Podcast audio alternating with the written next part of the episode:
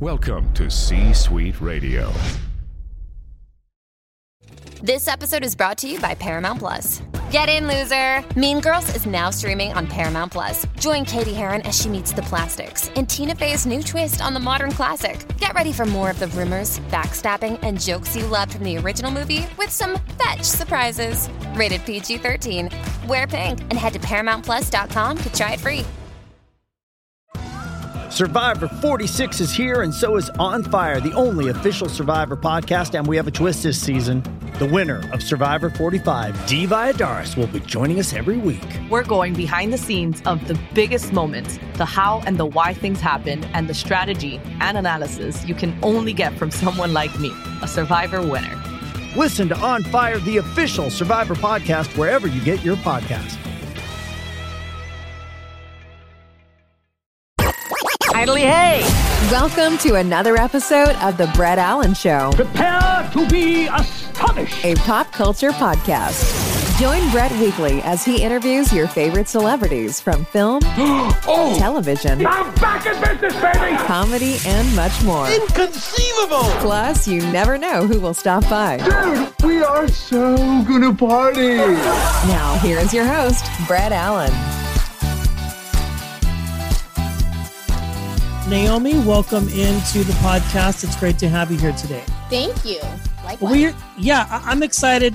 And if you missed the intro, if you're one that like fast forwards through everything to get to the interview, uh, we're chatting with the super talented Naomi Grossman.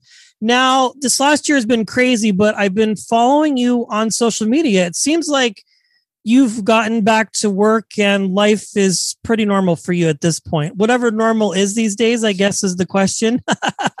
right. Yeah. No, uh, I, you know, I never had a really very normal life anyway. Um, uh, you know, I uh, didn't have a day job to, to miss. Uh, but, um, you know, yeah, production has come back and, uh, and uh, slowly, you know, Comic Cons are coming back. So I'm starting to travel again. And so, yeah, it's starting to feel a lot more normal out there. Yeah, it has to be nice to be able to get out of the house now and be able to go to the Comic Cons and visit people and see all of your fans. Oh, for sure. Yeah. No, I mean, it was very lonely here with just me and like a thousand peppers in this room for a year and a half. Yeah, I imagine. So, did you do any of like the virtual type events while this was all still kind of going on, or did you kind of just keep to yourself and work on whatever it was you were working on and then kind of decided, okay, now's the time to go back out again? Uh, bit of both. Um, I uh, was in a movie uh, called One BR, uh, which uh, was on Netflix. Uh, actually, got to number one on Netflix last year, um, and not surprisingly, it was. Uh, I mean, I shouldn't say that. It, it was well done, but um, it. I the reason is not. Well, I digress the film was about a woman who uh, was basically moved into this apartment and was like trapped inside, uh, not realizing that the, the apartment was run by a cult. And so, what's better to you know stream while you're stuck inside in a pandemic, but uh, uh, you know a movie about a woman being stuck inside um, in her own you know nightmare. Uh, so anyway, I ended up doing a lot of press for that. Uh, so yes, a lot of this kind of thing. Um, but uh, other than that, no. You know, when people invited me for their, you know, Zoom happy hour, whatever, I I just had to opt out. Like, there's nothing happy to me about, you know, a happy hour. Like, uh, you know, just sitting drinking alone. Uh, uh, uh, no. So uh, I uh, I was fairly antisocial, especially for me, who is a total like just social butterfly. Like I, I live for parties. I like I get energy from you know other humans, and um, so I just kind of uh, I figured you know if I can't have it the way I want it, I won't I won't at all. And so I I just got busy. I really started um I, I started and finished a new one woman show uh, that I'm, you know, looking forward to doing. Uh, so it's good. I, I, you know, I'm thankfully I did not squander this time. You know, it's not like I was sitting home baking bread and doing puzzles. Like everyone else. Not learning how not to make beer, or, you know, no, no, I get it. Yeah, it's like okay, No. like only so much, you know, do it yourself things that you can do that becomes entertaining. You mentioned one BR. That was a fantastic movie. I have to tell you, that was so good. And I was pleasantly surprised by it because I didn't expect that to happen. So you obviously filmed that prior to the pandemic, right? And then it came out right. during that time. Yeah, I guess that was uh two the actually Christmas of 2017 and then we did some reshoots in the summer of 2018. And then, you know, it takes a while especially when you don't have a lot of money. Um you know, and that movie was you know, a low low budget movie. All the more reason why it was a surprise that it ended up d- doing so well, you know. Yeah, it was, it was up against like power, you know, with um you know you know what I mean like yeah. what do you do? Well, it did really well. It was a lot of fun. And again, it just, you know, how Netflix makes those suggestions. And I was like, well, this looks interesting. And I actually wound up watching it a couple times because it was just, I like those types of thrillers. Yeah. So very good on that. So you mentioned you worked on a one woman play. I want to dig into this because your background is in theater. You went to Northwestern University. Uh, you're part of the Groundlings Sunday Company. Let's talk about that. You did theater first and then movies, or th- which came first, the chicken or the egg, as far as your uh, entrance into the, the creative world of, of film and television and things like that?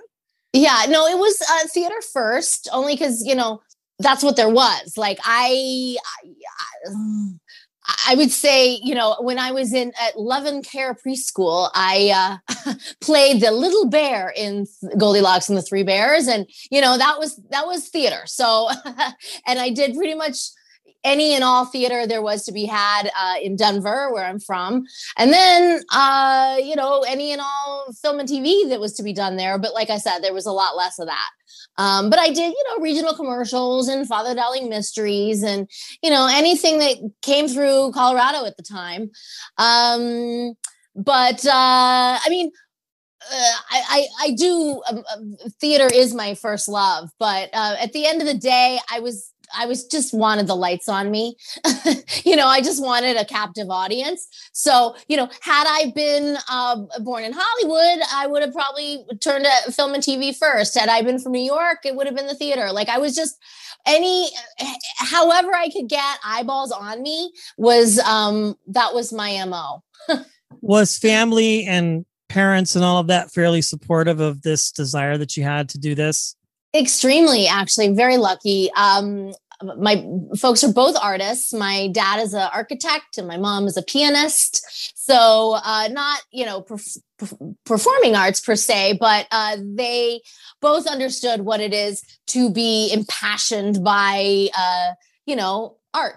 So, uh, I think you know, obviously it, it, started as just sort of a hobby, but then it was just undeniable that this was that this thing that there was no denying. You know, I mean, it's kind of like I I often um, equate it to being gay, like.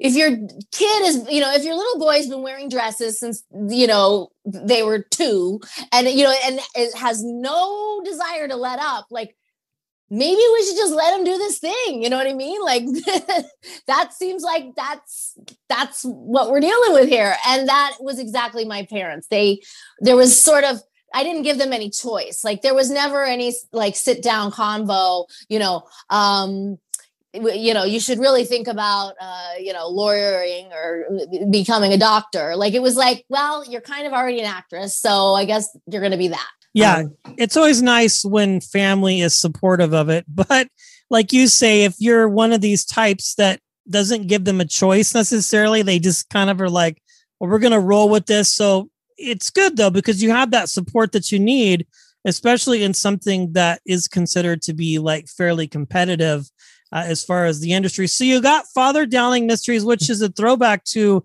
a classic uh television show. I had honestly forgotten about that until you mentioned it because that was like he was a priest, right? And he solved mysteries, and then he had a nun that was like kind of like his sidekick that uh un, that picked locks. Well, that was it basically, right? If I remember the premise.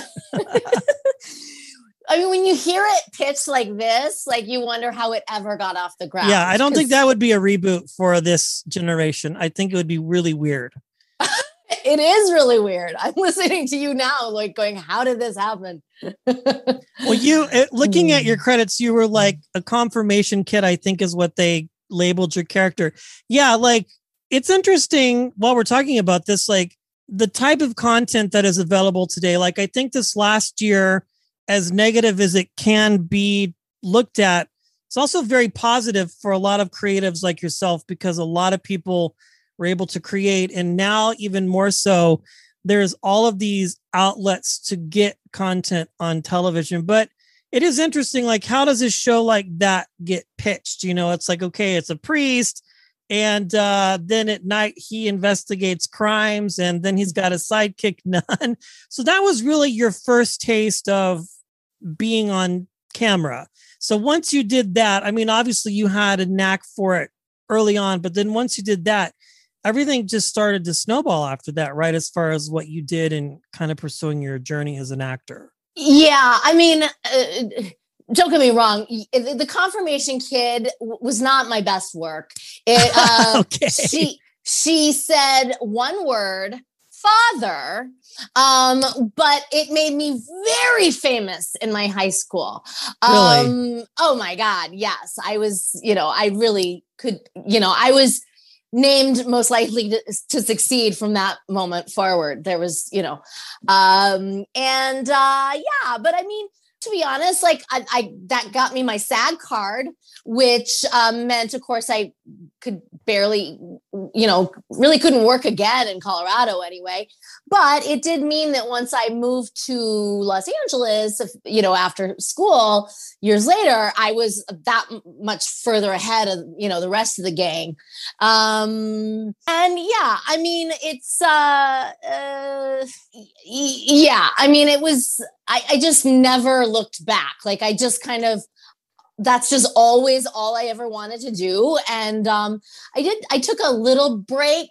Um, my senior year, I uh, just sort of skipped school for to put to be an exchange student in Argentina. Um, I shouldn't say skip school. I went to school. It just it was in a foreign country, um, in a different language. Uh, but I uh, uh, for the first time ever, I did something that was not related to, um, you know, acting, and it was honestly like the best thing I ever did for my for my acting or myself on a personal level. Um, really So, just as far yeah. as like kind of taking a break and cleansing the palate so to speak yeah, I mean, if anything, I was like filling the well well for you know all the stories that I would later come home and and tell. You know, it was it turned into the my muse for my first one woman show, Girl in Argentine Landscape. Um, it uh, you know I learned Spanish, which turned into my sort of actor survival skill. I I became um you know I was a Spanish teacher at the Playboy Mansion among a million other places. um and uh, you know uh, uh, waited tables at latin nightclubs i mean you name it like it it provided me a skill that i was able to you know support myself uh, while i wasn't being able to support myself as an actor um i mean i you know i also like just became a more interesting person i mean the fact is let's face it a lot of this business is, you know, going to cocktail parties and uh, rubbing elbows and shaking babies and um, kissing hands. And so the fact is, I, you know, I actually had, you know, adventures to to tell. I'd, I'd, I'd had a life, and uh, you know, there's nothing more sort of repellent to industry folks than someone that can only talk about the industry. Like that's people just tune out. They just turn off. So um yeah i you know i have I, I had i had a life and i um and i think that was really important um in many ways so Yeah, I love that. It's interesting that you say that because when you are interacting with these folks and you're dealing with things, you have to have other things to talk about, right? Especially if you're at these parties talking to other people. Like the last thing that they want to do, like after a long day, is sit around and talk shop, or you as an actress like trying to pitch them on ideas and things like that, you know, because it's really, although this is a life for a lot of people, they also like to have a break. And it's not just like coursing through your veins 24 7, like just always like a comedian, they're always talking about comedy. That's different. But like for you as an actor, you like, you have to be interesting to other people. So I want to talk about that because I find that very interesting. You've been in this business for a very, very long time. You've had a lot of success. Not that you would do anything over again necessarily, other than what you, you know, said maybe if you were in LA, you would have done one versus the other in a different sort of way. But what was really the best piece of advice, Naomi, that you were given while you were sort of working your way up before, like, you know, you kind of got hitched into this and, you know, before like American Horror Story, something like that kind of, because obviously that's a huge accomplishment and what a lot of folks know you for, but you also put years and years of hard work into this as well. Oh, that's a hard question. Um, you know, I I kind of like the axiom, you know, to thine own self be true. And uh, instead of chasing your tail, uh, trying to figure out what they want, you know, in a given role or whatever, I, I think it's important to be true to yourself and what you have to give. You know, so often we're trying to figure out like, what is it that they're looking for? What you know what is it that um and, and that could be just as an actor for in a role or that could be you know as a content creator trying to you know sell a show or you know what do they want now? Is it comedies? Is it uh you know beautiful people? Is it you know latinos? Is it you know it's like they're always looking for something. But uh, i think it's important to uh, be true to yourself and like what is what is the story you want to tell? What is uh, what what is it that you do and do that? You know what i mean? So you know uh the fact is hmm, like for example I am very animated, super over the top. And um, that has been a blessing and a curse. Um, it means that, um, for, sam- for example, when I worked as a background extra, I was not asked back. You were spiking the camera. I, I, yeah. I love it. I've seen that before. You know, yeah. Don't I'm like no talking, no talking, like, Naomi. Yeah. Can you turn around? Actually, can you go f- like 40 feet back? Actually, you know what? Just go, go sit and holding, you know, uh, just dismiss her for the day. Like I was, yeah. So, right. Um, but it, also, for that matter, meant that, you know, a lot of these sort of, de- de- what's the word, developmental roles, uh, which they typical, typically give you know co-starring roles roles that they give these you know developmental actors actors that are first starting out um which are kind of you know the like waitress number two to the left want fries with that or you know the, the nurse that's you know scalpel doctor and, and nothing more. Like pretty much just you know those little supporting parts that just sort of fill in you know they're one step up from extra. I couldn't even get those you know? So from confirmation kid to pepper it, my body of work is uh you know folks can't see uh, with in a podcast, but I'm I have, have my fingers very close together. Uh, this body yaddy yaddy was not exactly uh, all that. So um, yeah, I I just I wasn't getting cast in traditional ways, and the reason is just that I was not. I, I, I stuck out like a sore thumb. I couldn't just be this like wallflower type that sort sort of you know disappears and and and fills out the the um, supports the the lead and and fills out the story. That's just not me. I kind of I take up space. I'm loud and I'm proud and I'm I'm a, kind of a, a a scene stealer. You know, I mean that's I sounds gross when I say it, but you know what I mean. One of those people that walks in a room and you kind of can't like have to pay attention to. That's me. And so you know, I I just I wasn't getting those parts. And the fact is, it was uh, you know, it, it, it was it tortured me because I'm like, what do you like? Seriously, I can play a waitress everywhere except on TV, but like you, you won't even entrust in me the you know want fries with that four words, really? Uh, but you know, the fact is that just wasn't my path. So uh, you know, as much as I was really kind of trying to um, uh, force this you know square peg into a round hole uh that that just you know i needed to find the round peg for the round pole hole you know what i mean? Like so the fact is pepper was really a perfect storm of a role for me because she was big enough uh, or rather required someone who was big enough uh, and I, I, mean big as in um, overacting uh, but uh, you know expressive enough maybe is a better word uh, to penetrate that makeup right? Because had it been just some really kind of subtle you know tv actor you it might not have looked like anything. It would have just looked like you know rubber on a face uh, but um, you know, you cast someone like me, who's you know comes from the theater, who with an improv background, who's kind of you know acts to the back row, and uh, and yet you know obviously small enough that someone like me could even get her. You know what I mean? Because if you're gonna cast someone like a mm, Kathy Bates or a Angela Bassett, you're paying for that face. Like you don't want to cover it up with prosthetics. So um, it was really, it was like a perfect type of role for me. And um, and you know, as much as I would have I would have liked to play that nurse number two to the left. Uh, that just wasn't my path. And um, and I think that is important to know it to, to, to thine own self be true figure out what it is that you're good at you know and and and don't worry about trying to be what you're not. Um so i love it. Very long answer to your no uh, no i i question. i couldn't say it any better myself. I think that's great because like obviously this path has worked out for you because of this character pepper on american horror story.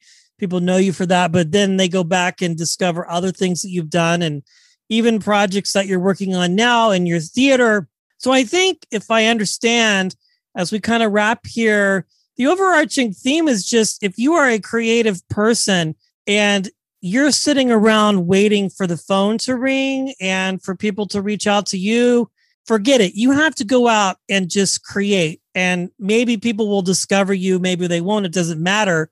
But if you're a creative person, nothing can squelch that. Absolutely.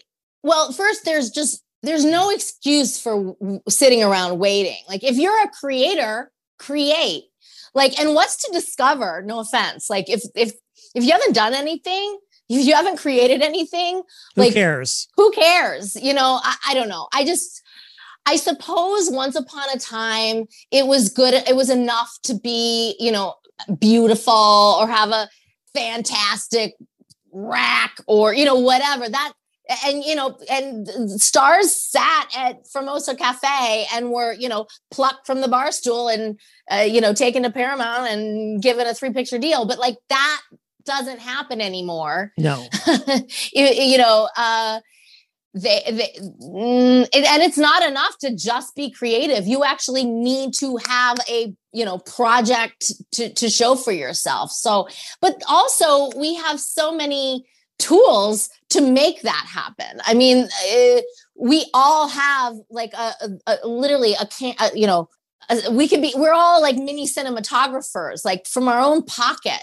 So you know there's just no excuse. And there's so many outlets for it. I mean my god like I, oh, how i don't even know how many networks there are not to mention like s- streaming. I mean it's just and, and you're not even uh limited to that. Like what about you know TikTok and you know all these other um, platforms.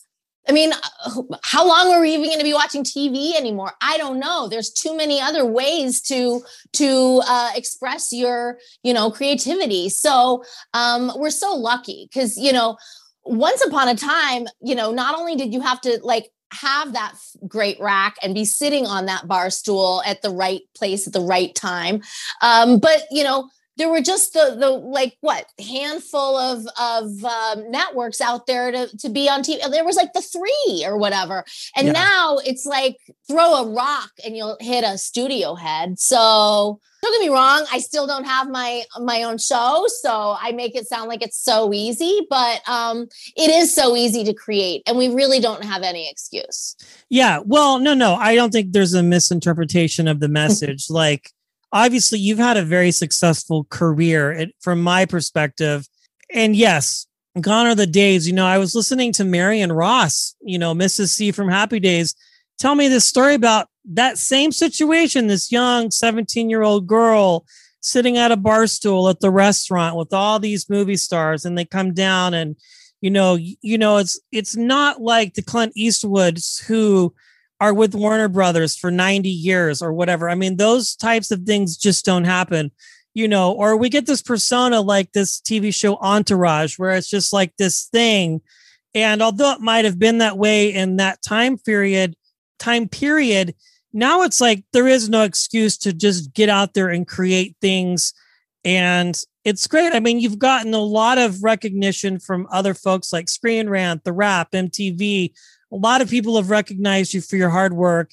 And of course american horror story which is great which has just stood the test of time going even before your appearance to then to now and to what's coming in the future.